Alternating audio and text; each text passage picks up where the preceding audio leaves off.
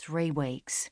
She'd been a married woman now for three weeks, and so far, other than the first week spent on the Gold Coast, she'd barely had time to adjust to her new husband without his entire family looking on. They'd only known each other three months, but it was long enough to fall head over heels in love with the tall, laid back man who'd walked into the bar that night. The Spotted Dick was an institution, a small, rather dilapidated pub in the back streets of Paddington. What it lacked in visual appeal, it more than made up for in great food and cheap alcohol. It had paid Rilee's rent and student fees while she'd put herself through uni. Over those years, she'd developed a close relationship with her bosses, Janice and Sid Brown, expats from England who had become more like family than employers.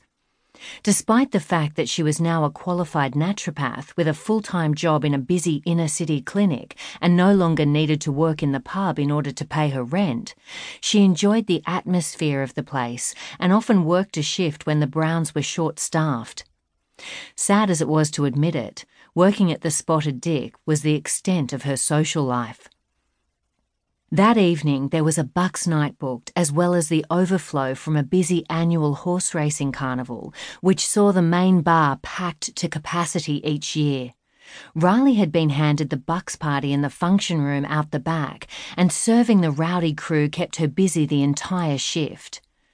She was pretty sure she'd never seen so many hats and denim in one place.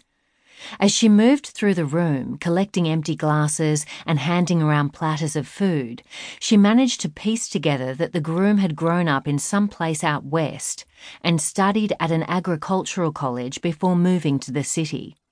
The majority of the guests seemed to be old school friends.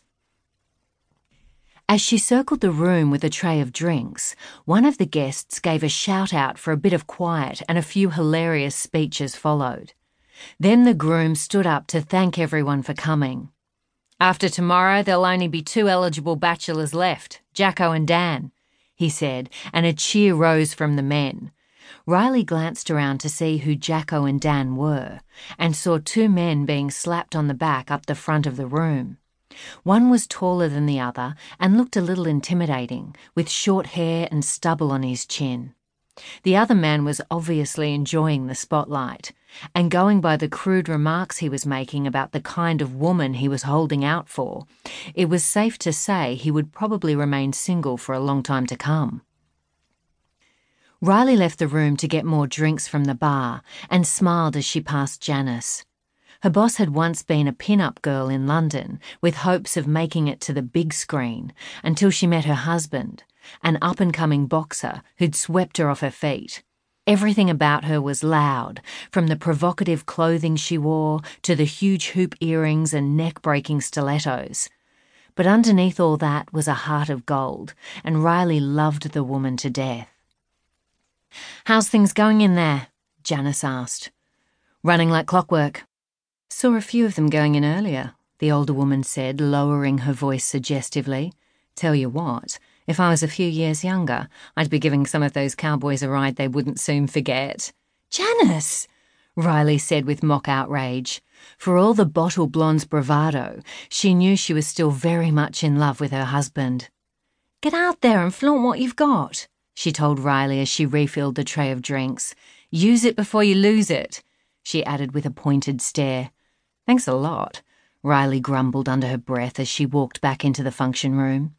There was something decidedly sleazy about flirting with patrons while she was working, and there was nothing overly attractive about a man who'd been drinking most of the evening.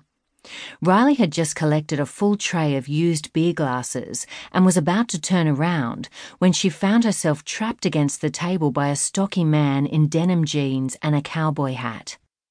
You want to go someplace when you knock off? The blurry eyed man said as he slid a hand from her arm to her hip suggestively. Oh, great, she thought wearily. It was eligible bachelor number one. Rilee gritted her teeth but held a professional smile in place. No, thank you. If you'll excuse me, I need to get these glasses back to the bar. Come on, sweetheart, he said, and his hand moved from her hip to her backside. I bet you've never been with a country fella. We're not like those poncy suit wearing.